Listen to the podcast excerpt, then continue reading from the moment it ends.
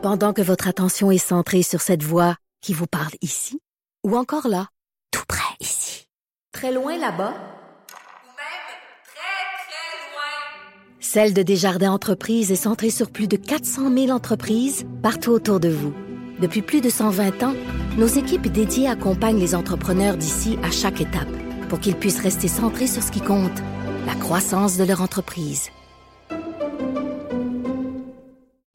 On va faire le bilan de l'aspect politique de cette autre semaine complètement folle avec ma collègue Emmanuel Latraverse. Salut Emmanuel. Bonjour. Euh, Emmanuel, on peut dire que cette semaine, là, la réalité nous a un peu euh, rentré dedans. Là. Je veux dire, on l'anticipait depuis une, une, quinzaine de jours, particulièrement depuis une semaine, mais là, cette semaine, ce qu'on anticipait, on est, on est en train de le vivre à, tous les niveaux. Là. Oui, puis c'est tellement énorme, je pense, euh, les, les, le choc à la société dans son ensemble que le gouvernement avait beau nous préparer à ce qui s'en venait, c'est comme si on pouvait pas euh, l'imaginer. Hmm. Euh, on pouvait pas y a, on n'a aucun référent pour imaginer ce qu'on vit en ce moment, mais là, on le voit, là.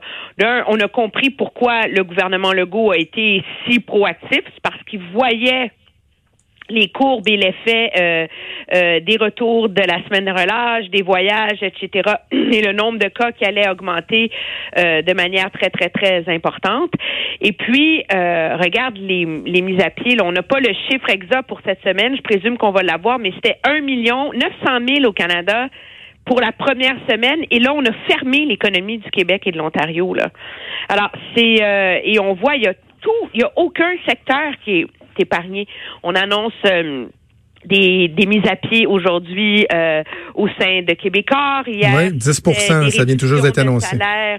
Hier, c'est des réductions de, de salaire à la presse, chez Cogeco. Euh, il y a des bureaux d'avocats qui mettent des gens à pied. Il n'y a aucun secteur de l'économie qui est épargné par ce qu'on vit en ce moment.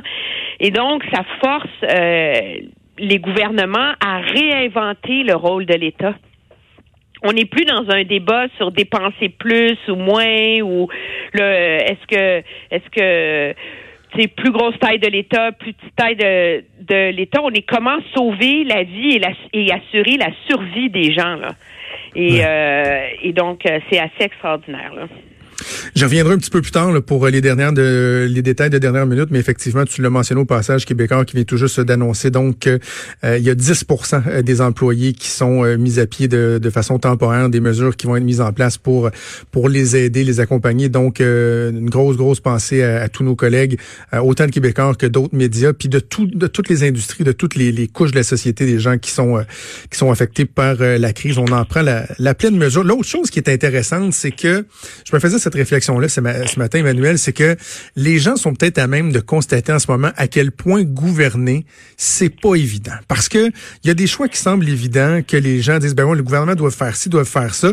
Le gouvernement le fait, et là, ils se rendent compte que, oups, la solution, elle est pas miracle. Et le meilleur exemple en ce moment, le dernier en liste, c'est euh, le fameux 2000 dollars par mois euh, annoncé par Justin Trudeau. Lorsque c'est sorti, tout le monde disait, bon, ben, c'est la chose à faire. Et là, plus ça va, plus on se rend compte que, oups, ben, il y a telle chose, il y a telle chose, il y a tel inconvénient, il y a tel euh, dommage collatéral. C'est pas évident de gouverner, surtout pas dans des temps de crise comme, comme ceux que l'on vit là.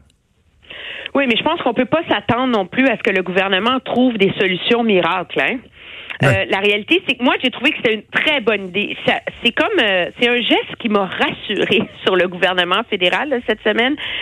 Quand on s'est rendu compte que ce qui avait été annoncé la semaine dernière, les différents programmes, l'assurance emploi pour les uns, une allocation pour les autres, finalement, ça tenait pas la route dans le sens que le volume était tellement grand qu'on serait pas capable de gérer ça et qu'on est revenu avec une formule ultra, ultra, ultra simple du 2000 dollars pour tout le monde qui a gagné 5000 dollars dans la dernière année puis qui a pas de salaire. Tu sais, tu mhm. couvres vraiment la majorité. C'est sûr qu'il y a des gens qui vont dire ben pourquoi un étudiant qui avait une job d'été l'an dernier, il se retrouvait avec 2000 dollars par mois?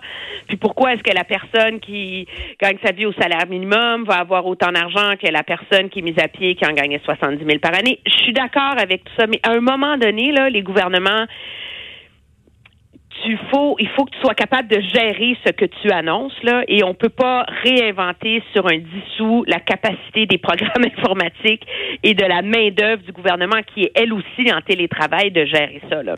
Ben oui, ben, et, même, et même dans des conditions, Emmanuel, même dans des conditions optimales. Tu sais, je veux dire, on a tous été cyniques à un moment euh, ou, un, ou un autre, avec raison, sur les capacités des gouvernements, par exemple, à mettre en place des moyens technologiques, etc. Mais quand tu vois là tout ton système, euh, ton modèle économique ébranlé, s'effondrer comme celui-là, tu sais, tu peux pas commencer à faire du cas par cas puis du spécifique et, espérer y arriver en l'espace de deux semaines. C'est juste irréaliste de penser qu'un gouvernement pourrait faire ça, si agile plus-il être. Non, puis moi, je regarde la, la, simplicité de ce qui a été annoncé par le gouvernement et malgré ça, les milliers de questions du public qu'on reçoit. Alors, imagine si c'était plus compliqué. Les gens seraient complètement perdus. C'est sûr que des effets délétères. Moi, je pense aux petites entreprises mhm. ou qui embauchent une main-d'œuvre au salaire minimum. Euh, et là, l'employé se dit, ben moi, je travaille, mettons, euh, euh, caissière ou tu sais je suis dans un des services essentiels ou en sortant de chez nous je suis plus à risque ou j'ai le casse-tête de gérer mes enfants qui sont pris à la maison etc ben je serais pas mieux de rentrer à la maison et de garder le 2000 dollars, tu sais. Euh, c'est sûr que c'est un choix qui s'impose pour et qui se fait pour beaucoup une partie de la main d'œuvre qui est au salaire, euh, tu sais, qui gagne moins que 2000 dollars par mois. Mais mais en même temps, Emmanuel, j'ai j'ai fait ce point-là hier euh, sur Twitter, puis je, me permets de le refaire. Je trouve qu'il y a une espèce de non-débat à l'intérieur de ça parce que lorsque par exemple, bon François Legault a eu plusieurs questions à répondre là-dessus aussi à son point de presse, des gens qui disent ouais mais là les préposés qui font moins d'argent dans leur travail avec leur travail plutôt que le 2000 dollars, ben ils vont ils risquent risquent-ils d'aller chercher le 2000 du fédéral, mais la réalité, c'est que ça s'applique pas. Là. c'est un départ volontaire, si toi, tu fais juste décider que tu mieux le programme du fédéral, puis tu sais que ta job là, euh, euh, techniquement, tu pas éligible. Je comprends qu'il y a des gens qui trouveront le moyen de, contourner le, le, système, mais c'est pas une question de choix. Est-ce que je choisis le gouvernement, choisis-tu ma job? C'est pas ça le choix en ce moment. Là. Oui, c'est pas une question de choix en ce moment parce que le gouvernement posera pas de questions là. Puis on s'entend que je pense qu'ils feront pas enquête sur chaque petit salarié qui décide de se prémunir de ça là. Puis les entreprises essaient de survivre, ils vont pas se mettre à faire de la délation de leurs employés qui lâchent leur job là.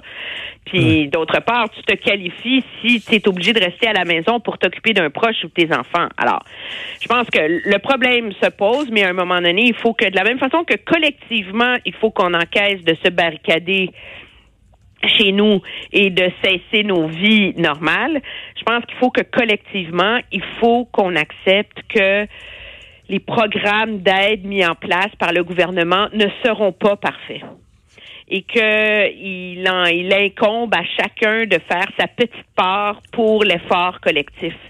Sinon, on s'en sortira pas, il n'y a pas de solution. Et comme disait le ministre Bill Morneau, plus tôt cette semaine, il disait Écoutez, c'est sûr qu'il y a plein d'autres problèmes à régler là, pour les PME. On attend une annonce là, justement d'aide pour les toutes petites entreprises là, aujourd'hui du gouvernement. Il dit nous, là, la façon dont on procède, on va au plus urgent. Là. Alors, le plus ah urgent, c'était de trouver une façon de mettre sur pied un système pour que le monde puisse manger, payer leur loyer. Là, après ça, c'est quoi la prochaine étape?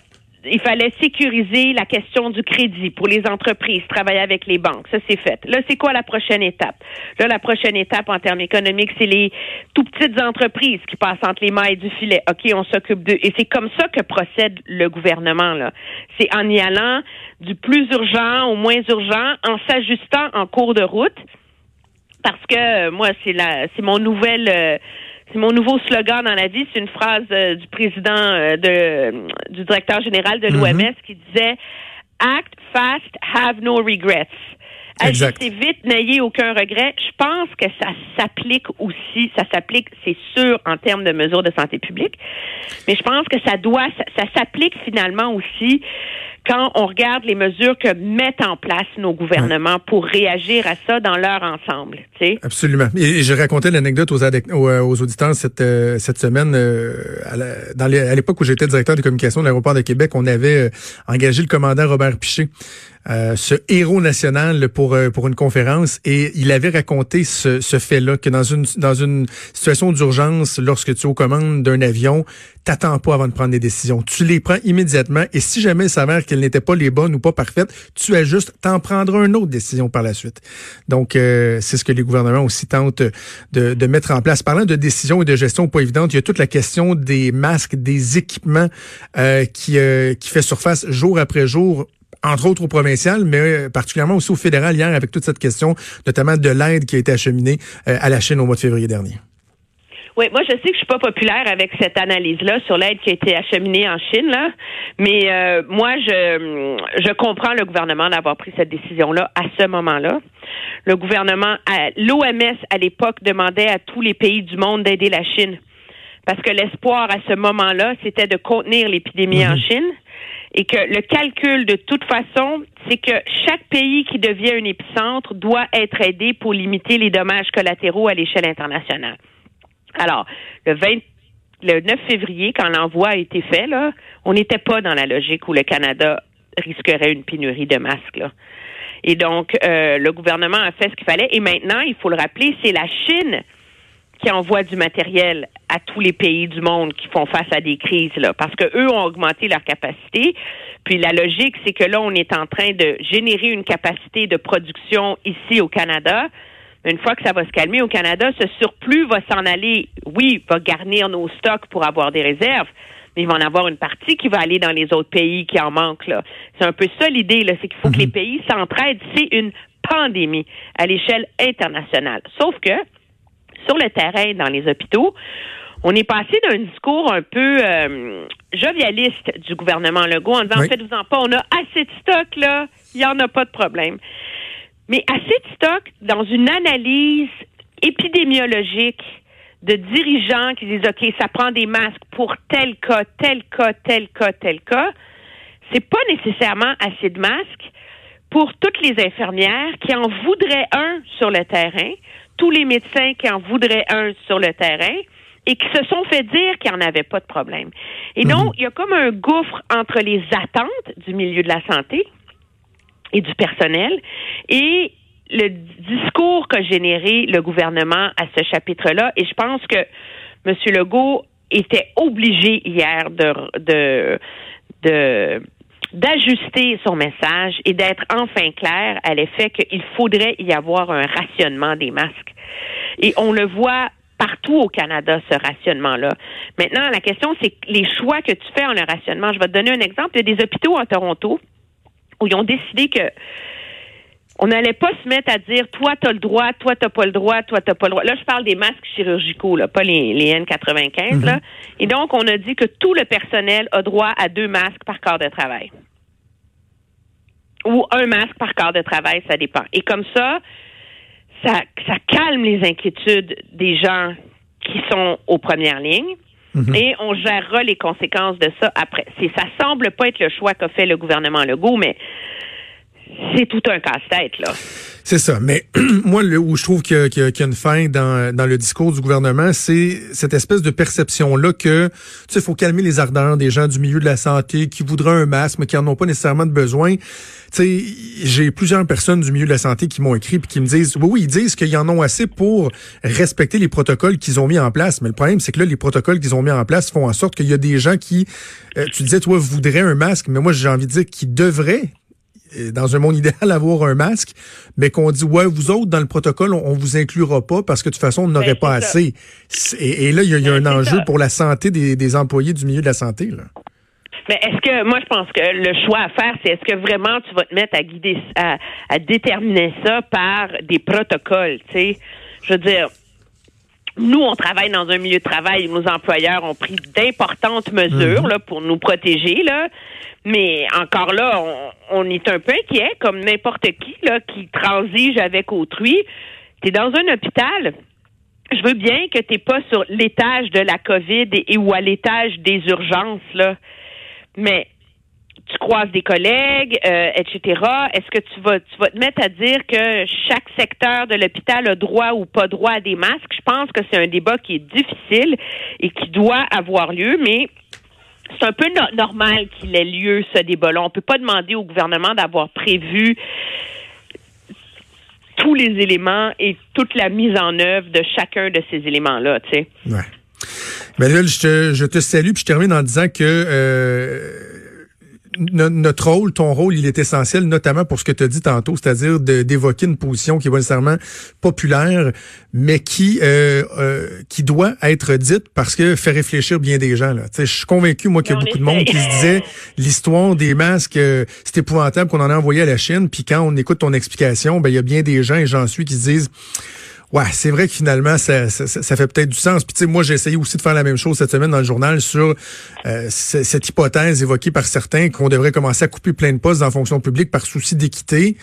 Euh, je, pense pas que c'est une bonne idée. Là. Je comprends que de façon euh, émotive, il y a des gens qui, qui souhaiteraient ça, mais de façon euh, logique, économique, rationnelle, c'est pas une bonne idée, c'est pas la bonne chose à faire. Punir tout le monde également. Là, ben, exactement. Alors que tu vas, tu vas, avoir besoin de gens pour faire la relance économique éventuellement. Alors, bref, merci pour ton travail, Emmanuel. On continue de te suivre en fin de semaine, puis on se reparle lundi.